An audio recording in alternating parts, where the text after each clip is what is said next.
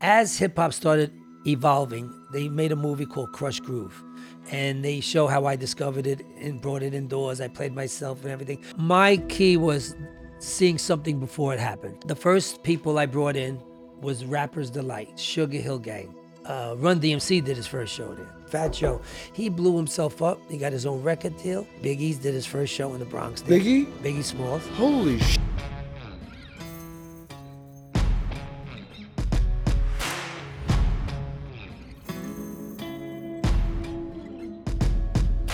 All right, it's Monday at 11 o'clock. You know what that means. The Chazz Palminteri Show.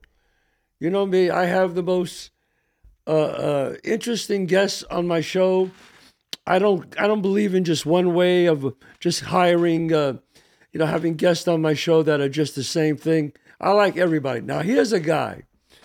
You you remember we had Fat Joe on a while ago, and this guy goes back a long way with Fat Joe. In fact, he was Fat Joe's first manager. He started Fat Joe, Grandmaster Flash, Sweet G. I'm telling you, he, he's from the Bronx. He's a legend. Started so many things hip hop, uh, freestyle, uh, disco. My man, Sally Abbatiello. Hey, Sal, hey. What's up, How- Chazz? How are you, Sal? Long Sal, so we go back a long time. I know you, Yeah. but I just, you know, I love hip hop so much. I love rap. And I'm from the Bronx. And be honest, everything started in the Bronx. Oh, God. Rap started there, hip hop started there, uh, breakdancing started Yeah. there. So tell like tell the audience, in nineteen what was it, nineteen seventy what? 76. Seventy six, who did you give your first start to? Well, 76 is when the club opened. right. It started as like an R&B club, right? My dad opened it up. My mother came up with the name. We were watching John Travolta on TV, Right. and we're trying to get a name for the club. And uh, we had a few clubs in the Bronx already. On 167th Street, we had Salt and Pepper. Salt and pepper. We had Sugar and Spice on Burnside. So now we're gonna open up this disco, and my mom comes up with the name. Why don't you name it Disco Fever? I said, Disco. Yeah, yeah, cool. Good hook, you know, Fever catch it. Disco fever, yeah. Yeah, so we wind up doing naming it the Fever. So it started off as a disco first. Had Harold Melvin and the Blue Notes, Right. had the Tramps, had the Joneses, Musique, Push Push in the Bush. So we're doing all that entertainment. And one night, this kid Sweet G, he's DJing at four in the morning. You know, in the Bronx, we were staying open till eight in Right. the morning. You know, everybody stood late. Nobody cared. Police just kept driving by. Right. So he gets up there and he starts doing these nursery rhymes back and forth with the crowd, like throw your hands in the air, wave them like. And I'm watching the crowd because I had just gotten off of work at the Golden Hour in the Bronx. Right. I was a bartender where you played uh, in Right, the band, yeah. Razum Chazz. Right, that's right. So I would go there for a drink after, like four or five in the morning, and they would let him get up and DJ.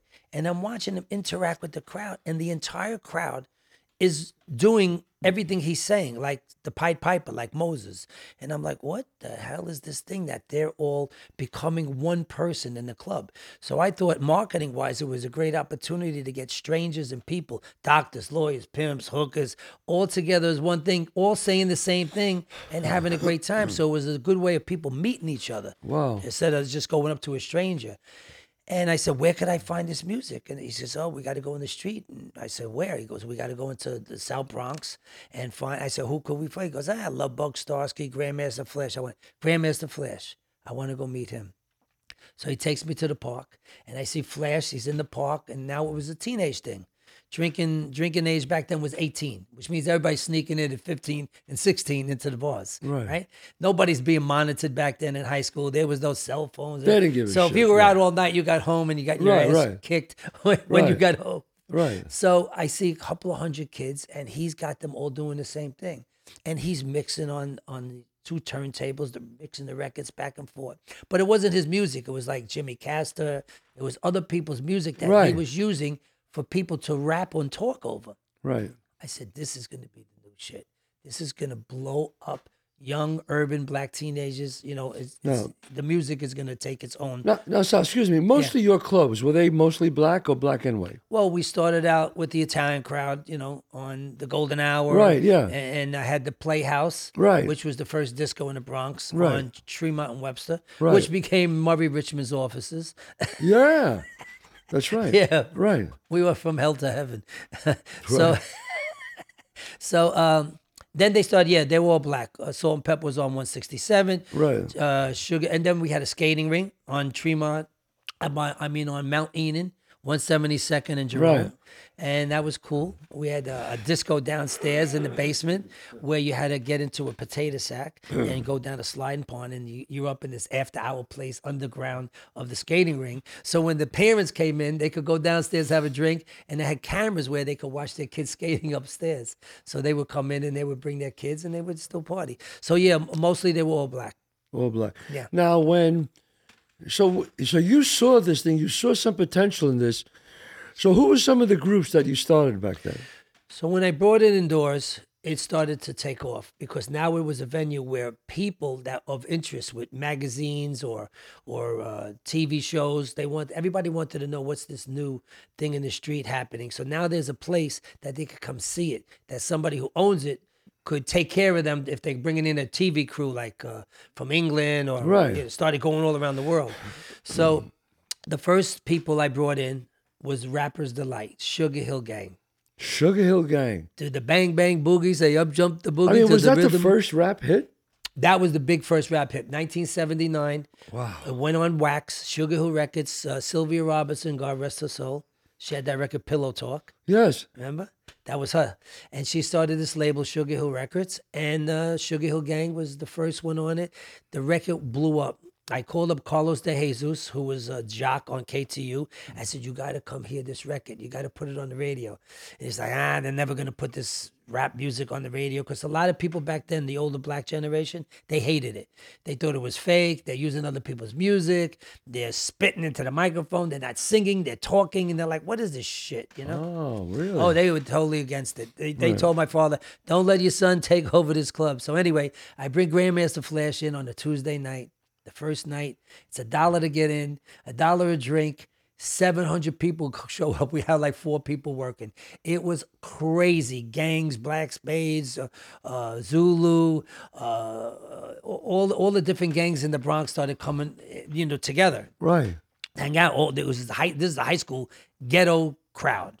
You know, gangsters in the Right. street, and I'm a 'Cause white- that was their music, and- and- right? yeah, that was their shit. And I'm a white dude running this club. But I grew up in the South Bronx with my Yeah. dad. He was on 149th and Third Avenue. My mom's from Washington Avenue, so that was no big thing to me. It was especially us. You know, we loved urban music. Absolutely. We all we always did. Yeah. So uh, Flash takes off Tuesday night, becomes successful, and then all of a sudden, Wednesday I said, "Let me go get another rapper, DJ Hollywood, Sweet G, Junebug, Eddie Cheeba, Reggie Wells. These are all legendary black DJs." And I wound up going from one night to seven nights a week. I took the disco off of the Fever name, and I called it the Fever, and and then history was it. So you actually just disco was gone, and you just had disco was fever. dying, yeah. Yeah, disco was dying at Yeah. the time. Wow. I I mean, Fat Joe. I mean, you saw Yeah. Fat Joe, right? You Well, in, in that club, uh, that Fever on 167, uh, Run DMC did his first show there. Run DMC. So that was huge. So I have a flyer that we just found. That's amazing. On the flyer, it says performing this week, Run DMC, and next week, New Edition. That's I. That was their first show too, in, in the Bronx. New Edition, Bobby Brown and all those guys. Yeah. yeah. It's on the same flyer, so that was uh, that was pretty legendary. I just got honored uh, at the UBS Arena Right. with New Edition. We got inducted into the Hip Hop Hall of Fame uh, museum. Uh, so uh, Joe, now Joe, I see him in the, I meet him in the street, gangster. I mean, real gangster with a crew. But I don't know. He just took to me. He took to me. We became good friends. Yeah. And he said, Sal, I'm going to be the biggest rapper in the world. I said, okay, Joe, sure. All right, good. Right, right, Way to go. Joe. Yeah. But he believed it. He was one of the best marketers. He had posters on the highways, on buildings. How the hell did he get up there? You're driving on the Deegan or the Cross Bronx, and right across you see every poster, Fat Joe. He blew himself up. He got his own record deal. We became great friends. He was my promoter. And uh, he brought in some big wigs. He brought in Biggie's, did his first show in the Bronx. Biggie? Biggie Smalls. Holy shit! I didn't know that. Yep. Uh, KRS One. Yeah. Uh, huge. And we discovered Wu Tang Clan, Method Man, and all those guys. Right. Actually, I just was with uh, Redman Tuesday night. Wow. Uh, we, we had a picture at Red Alert's 40th anniversary party. So I grew up all those kids, uh, and they all became like really famous. Everybody's pretty famous right now. I mean, you were there at the birth of this stuff. Yeah, they call me. I get I get some good props being one of the pioneers, bringing in, and I guess being white and Italian, they love that. They love that gangster shit. Oh, they love, love it. Italians. They love our our mannerisms, the way we dress. If you look, that's Oh, exactly how they dress. Yeah, I mean, well, you know, I mean, they, want to they want to dress like us. We want to dance like, Like them. You know, you know? I got my Timberlands, Yeah. and they got their suit. You know, Bronx Tale, my movie's been on at least thirty five rap videos. Yeah. Oh, easy. Easy, easy thirty They love it. They love Bronx. They love it. They refer to it all the time. You know, when I had Fat Joe on, he, he talked to me about you, and he said, "Oh yeah, Sally was there, the very beginning, man." He, and he, and it's just amazing how, I, even back then, I remember Sal. You're embraced by uh, the, the black community, I we just went to Red Alert's uh, 40th anniversary the other night. right? the love I got, my son was with me. I must have hugged and got kissed by about 150 black people that truly love me because they feel that I gave them that opportunity. Not just the rappers, but the producers, the writers, the bartenders, the waitresses. You're giving people an opportunity. At one point in 1983, I had like about 190 people working for me, and I would only hire people from the neighborhood that didn't have a trade, you know, because back then, you know, the Bronx was a war zone War zone, unemployment was like 30%. Nobody had jobs. especially in the South Bronx. South Bronx. Oh, Uh, either you sold drugs or you were a stick up kid. That was it. That's that was it, the only man. way you could make money. that's it. Wow. I, I I heard a story. Somebody told me this once, and I seriously, I got to ask you if it's true. Because the clubs you started, well, you know, it's very, you know, a lot of gangster places. They were tough. They were tough. Is it true, Sal? Now, don't bullshit me. Did you have a thing where people had to check their guns? Well, that, that's a great story that Fat Joe brings up all the time because that's how we know it's true. So anyway, what was going on with in, in the 70s and 80s? There was such crime going on in the street. There was poverty. There was nothing. Everybody had a gun. Everybody. So now here's this situation where they're trying to get the gun in. I was the first one to put a metal detector in the club. So, you know, people are going, what the hell is this? It's beeping, uh, Right. frisking. I'm frisking people.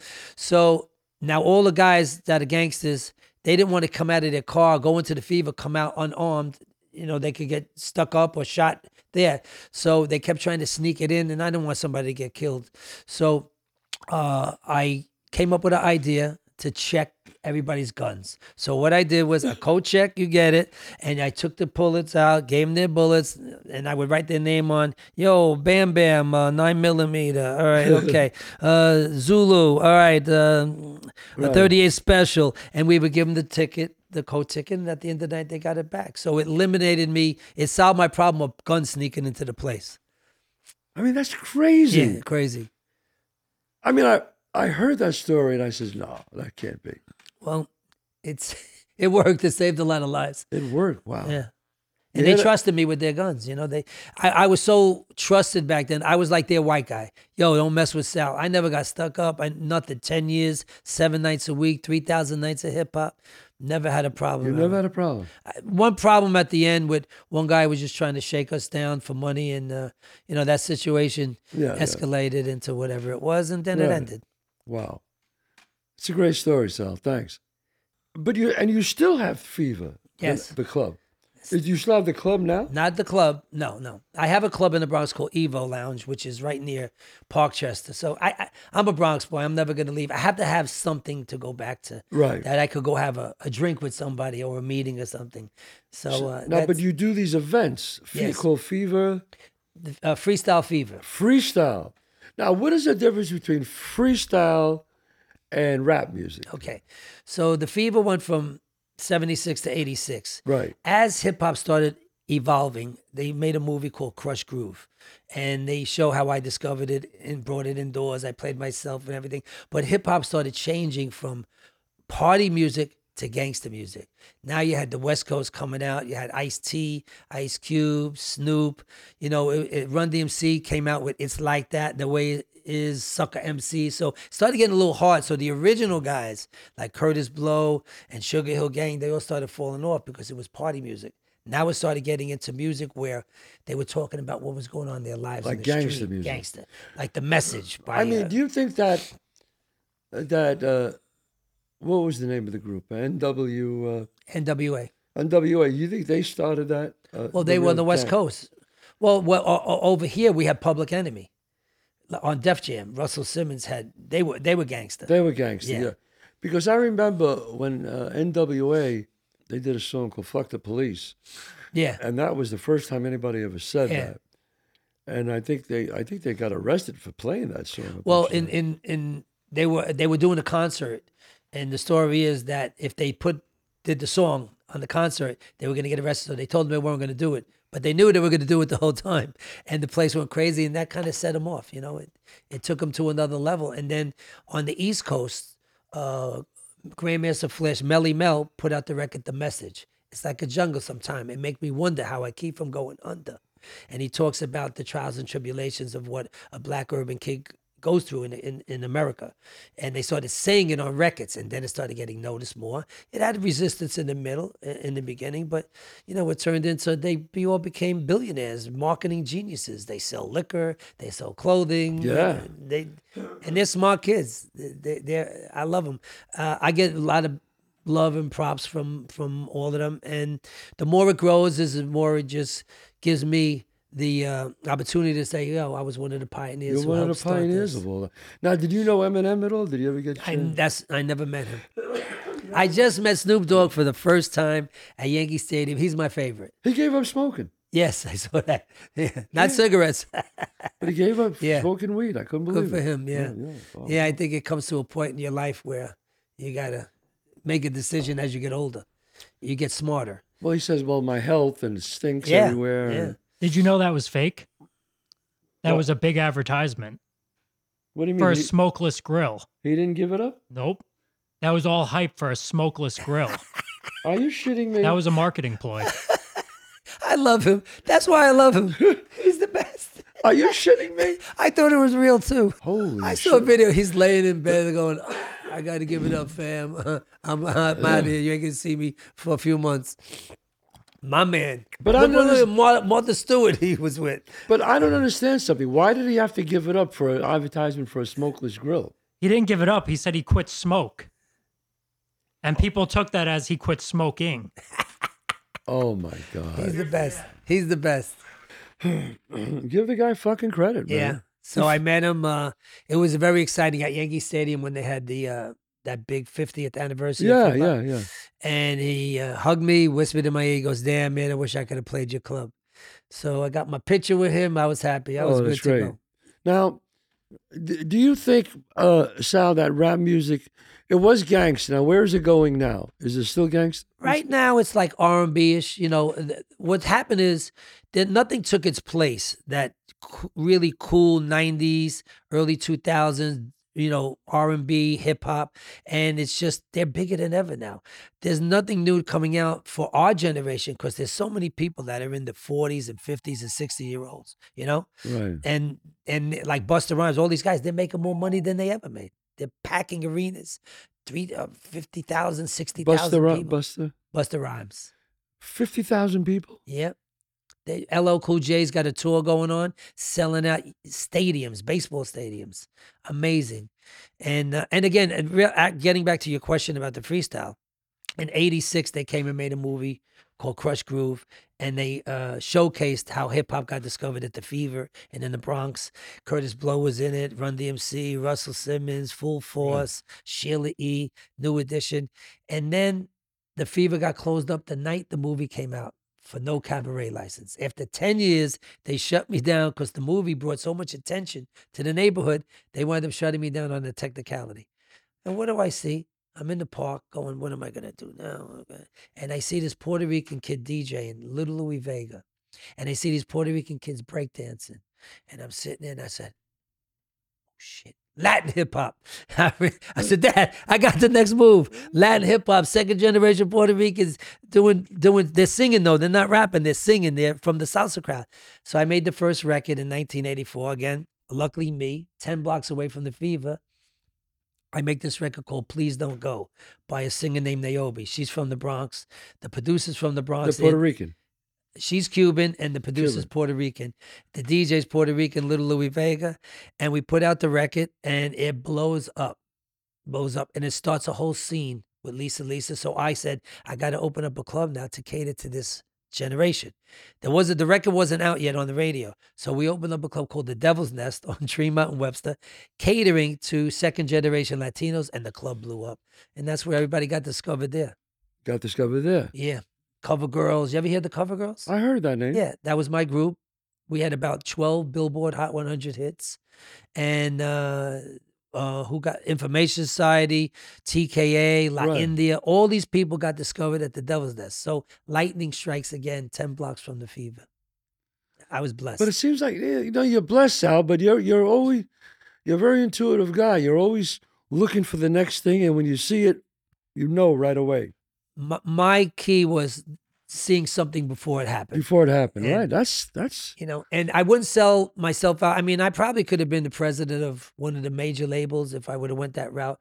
I loved playing ball. I loved the neighborhood. yeah, I, yeah. I, I just didn't want to go there. I wanted to grow up my kids. I yeah, wanted, yeah, I wanted to coach. yeah. I just realized that if you if you would have started your own label, then oh, I would have been up there with T- Tommy Mottola and Donnie. And yeah, you would have had all those guys. yeah, because I was with. I had a label with Def Jam with Russell and Lyor Cohen. Now is Russell still around? Y- Yeah, Russell Simmons. He's still around, Russell. Yeah, I like Russell. he moved. Uh, where'd he move, uh, Mickey? By, uh, by, yeah. he- Where'd he moved to- move? I don't know, some country. Bali? oh, he moved to Bali. Yeah, yeah. Wow. Okay, Yeah. that's getting away from it all. That's oh yeah. sure. Well, when you got half a billion dollars, Yeah, you- You exactly. go where you want to go. You go where you want to go. So, freestyle. That's what's happening now. Yes. You so tell us about Well, the shows you put on. Reinvented itself. So, Reinvented itself. so it comes out in 86, 85, uh, 84, sorry. right. And it blows up. Lisa, Lisa. They start now in my club at the Devil's Nest. All these kids are meeting each other. They're all like teenagers. The drinking age was 18. They start meeting each other. George Lamond, TKA, Safire, the Cover Girls, Seduction, Information Society. Now, these are all groups that are taking the situation just like hip hop was. Mm. And they start blowing up, getting on the radio, pop radio, Hot 100, start getting signed by Tommy Mottola, signed people, Mm. uh, Arista, Clive Davis, everybody starting to sign all these artists, thinking it's the next huge thing. It lasted about six, seven years. I had a, a label called uh, Fever Records, and we put out the Cover Girls, and they were huge success Right. across the country. And then it died in about 92, 93. Uh, the music just was repetitive and it needed new new life. And it just, you know, it had its run. It had a eight, nine year run Well, that's pretty good. Yeah, yeah, that's what I'm saying. And then I did my 20 year anniversary party in the year 2000, and DJ Skribble was my DJ. And everybody was making fun of me because now I'm like 40 something years old. And like, Sal, give up that freestyle. It's over the hill. It's pe- it's like disco. It's dead. It's finished. So I put together all the people I worked with or managed, and 5,000 people show up to Club Exit in Manhattan. I'm even, holy shit. How did they How did they find out about it? Because back then you didn't have internet. Old nothing. school. I printed up 50,000 flyers, five by seven, was in front of every club every week. Like when you were at the Limelight, I went everywhere. Not that you were there then, Yeah. but I mean, I went to every club in the city, little clubs, big clubs. I had 20 people handing out flyers all over, posters, no radio, 5,000 people. So now all the young promoters who were making fun of me like I was over the hill and everything Right. said, oh shit, they don't mean anything alone anymore. But together as a unit, if we put 10 or 12 of them on one night, it'll bring in a couple thousand people. Wow. That's like you did what the oldies the oldies guys did. Do up.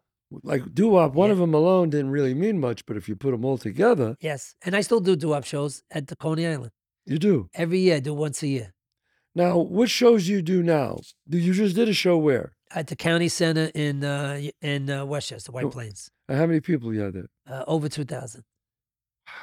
And when are you going to do another show soon? You think? I do that once a year. I do Westbury Theater in Long Island twice a year. We just sold out the week before that one. And it's in New York, right? So you had 2,500 there, 2,000 there. We do Mohegan, we do Foxwoods. Uh, Radio City, we do every year. Uh, the first show at Radio City sold out in two days. And this about is 10 it's years called ago. Fever. Is it? Fe- Freestyle Fever. Well, we change the name sometimes. Uh, have different partners. Brian Rosenberg, Adam Torres. We have different partners that we do different venues. And with. how many acts do you have usually? Always ten to thirteen acts. Because- Ten to thirteen. Yep. Only hits. We only let them do the hits. No new songs. You know, nostalgic. We So want- that, do they play one song, two songs? some if it's they had one hit, they do their one hit. That's If it. they had five or six, that's it. So you, it's a three and a half, four hour concert. the crowd loves it. I host the shows. I MC. I dress up like Run DMC, and I come out and host the shows. And it's a big party. What I did was I I figured out how to bring a club party into a venue because now they need to sit. So they like to stand, but they got to sit down for a little bit too because the crowd's like 40, 50, and 60. But it's getting younger now because when I get on stage now, I started saying, let me hear 40 and under. It's getting louder and louder because there's no new music. There's no dance music. So could they get up and dance at the show?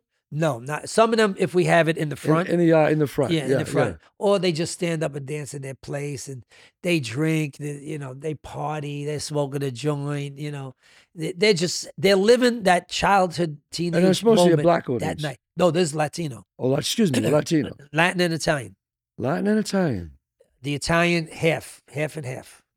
It's amazing. So you got your uh, my Italian crowd there, my my people, my my Bronx people, Right. and you got the Latino, the Bo- Boric was there, and they love each other and they love the music and they show up. e- Same people every show, Every year.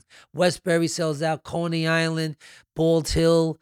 Um, I'm doing two shows in uh, New Jersey at Bergen PAC. I got one coming up, State Theater in January. And if somebody wants to go to that show, what do they? How can Uh, they get in touch with you, Sal? on uh, feverrecords.com, www.feverrecords.com. and you announce when you're putting on a show. On yes, that, yeah, we put Right. it up on the website. They could buy that. Then I do the Lehman. I do the Bronx every year. Lehman College. 17 years in a row we sold out. Once a year in March. So if anybody wants to go to one of these shows, they go to Fever. They just got to type in a Ticketmaster or feverrecords.com got it. or, you know, on my website, Facebook or Right. Instagram, you know. Now, Sal, I got to talk to you a little bit about this. I got to just break away for one second. Knowing your dad, I mean, you you and you opened one of the first gay clubs in in the Bronx, Yep. right? Is that correct? Yeah, that was on Williamsbridge Road and Pelham Parkway, and uh, it was amazing because we had gone through, uh, you know, the the era of the DJ. We brought it indoors, and then one by one, all those clubs that you were doing, Shea Joey, Lemon Yeah. Tree, they all started going out one by one because the bands, the DJ was taking over. You know, he could play fifty hits in one night. Right. So uh, when the place went out of business, you know, uh, we decided to open up uh, a gay club, and it was very successful until the neighborhood from Mor- Morris Park started throwing rocks at the windows and stuff. Really? Yeah, yeah. They uh, we wind up having problems. We had a few beefs with the neighborhood being objected to having it there. Me, I love all walks of life. You know, Yeah, me too. I, I, I'm a people's person. Yeah, I mean, I remember when I in 1982 when I worked the Limelight. I used to work gay night. I was one of the bouncers there. Yeah. they, were the, they were the greatest guys in the world. man. love it. Never trouble. Never fighting. Never trouble. Funny as hell. Funny as hell. Jokesters. Yeah. But don't don't don't get their shit started, honey. Oh yeah, yeah, that's true. They'll, they'll tear your ass up. Yeah, but I remember that. And, and you- this was in '82, so you're even before that. You're like in '70. Uh, Yeah, yeah, it was in the seventies. I've, you know, I do a segment on my show called Old School. You're definitely old school. Without a doubt. OG. Yeah, I would say you're definitely old school. So, a couple of questions I like to ask old school guys. Uh, now, growing up with, you know, growing up, what uh, you don't have any daughters, right? One. You have one daughter. Are you a little more protective of your daughter than your sons? She's the troublemaker, man. The boys were angels. She's- Really? oh God, she's trouble. Yeah, I always, I always said that that girls, gir- boys are much easier. Girls, Oh no, it's terrible. Much easier. No, so hard, you know, because so many things could go wrong, you know, and and you, you're so worried about them, and they don't listen. They don't. What are you gonna do to them? what are you going to do? Be Rob? home at two. Kid walks in at five. What am I gonna do? What are you going to do? Wow. Now the boys, pow, smack her in the head. What am I gonna do her? Yeah. Yeah, now, Dad, I'm going to bed. now, being an old school guy, is there any traditions that you still keep up with your family? You still have, you still have sauce macaroni on Sunday. Absolutely, all the holidays we just spent Thanksgiving together. Right. You know, we got the grandkids come over all the time, so uh, I'm having a great time with with my son's uh, kids, and my daughter just had a baby too, so we're having a great time. Now, do they call you grandpa or nona? Or what do they well, they call call me grandpa, but my grand older granddaughter made a new name up as a joke, Grandpy. I don't know why. So now I'm Grampy. Your grandpa. Yeah, she gave me a nickname. So and it's sticking because now the other one's saying Grampy. So so it's sticking. Uh, yeah. Uh, my kids uh, are very into sports and everything. So the boys were great athletes. They went to Eastchester High School. Right. They broke all the records. Well, you were a great athlete. You were a really good ball player. yeah, yeah. I, I played every sport. Right. And you just and when your kids grew up, you taught them sports. Absolutely. Actually, we started the Entertainers Basketball League in Harlem, and it's still going on today. Oh, over 40 years later, I've played in the first few games in 79 at Mount Morris Park in the Right. Bronx and the Rucker. And uh, the league's still going on today, 40 years later. I played in the first two or three games, uh, two or three years, and Right. we, Disco Fever came in first place. And uh, now Fat Joe and all those guys, they had, I don't know, did he tell you a story about the game with Fat sh- Joe and, yeah. and, and Jay Z? Yeah. So they had this big tournament. Now it went from local to the biggest rappers and the biggest basketball players in the world are going to be playing in the tournament. Kobe, all these people started coming. So Fat Joe is going to play against Jay Z's team for the title. And uh, Fat Joe's team, I don't know what the problem was, something with the bench. Joe wouldn't leave a certain bench to go to the other bench, and Jay Z's team wouldn't get out of the car, out of the bus. And the game never went on. So Joe wound up becoming the champ. And I just found out the other day who was sitting in the bus but Shaq and Yao Ming. And nobody knows. Wow. And the guy who runs the league, he gave me his card. He said, Sal, I want you to come down and be a guest. He goes, but I said, tell me the story about that. He said, Yao Ming and Shaq was in the in, in the bus, and nobody got to see it. There was thousands and thousands of people. I and how there. come they didn't play? Joe wouldn't give up this this bench, and he wound up becoming the champ, and uh, that was it. He even put it in a song. I love Fat Joe. He's the Oh, best. he's a good guy, man. Nice guy. Yeah, the best. Really, I really liked him a lot. Still, still a normal guy. Still gives back to the community. He must have gave away two thousand turkeys the other day. Really. Thanksgiving. Yep, I was watching him. I, he- I mean, he lives in L.A. now, but he li- Yeah. but he has a place oh, he here. lives in Miami, L.A., and New York. Miami and L.A. Yeah, you know what? You're a Bronx guy at heart. I'm a Bronx guy at heart. I like to do things for the Bronx. I like to do whatever I can. I like to help Bronx people. Absolutely. You know, I mean, it's um, We I just did the uh, uh, making strides for breast cancer. I do it every year. yeah, I bring entertainment. We were in the Bronx. We had about 20,000 people there. We raised over $40,000 for breast cancer. Uh, every dollar helps, you know. We do it one dollar at a time. I don't Absolutely, get yes. donations. I raise it myself at doing events, yeah. karaoke nights and comedy. And, and again, it keeps the, you got a little people keeping them involved so they have something to do. They feel Yeah, good about yeah, yeah. themselves. So they just need somebody to put it together so they could get involved. But, uh, freestyle is, is so it reinvented itself and it's had a 20 year run since they started going to arenas and uh, I know. i've been blessed so I, i'm a pioneer of two different musics in the bronx in the Bronx. within 10 blocks of each other Did you hear that, folks? A pioneer of two different musics. Wow, Sal Abbatiello, thank you Chazz you are a gentleman, and uh, uh, more than uh, you know the the things you started. You do a lot of great things for the community, for the communities, and and all communities, uh, the black community, the Hispanic community, the white community. colorless baby You've always been colorless. You've always been a trendsetter.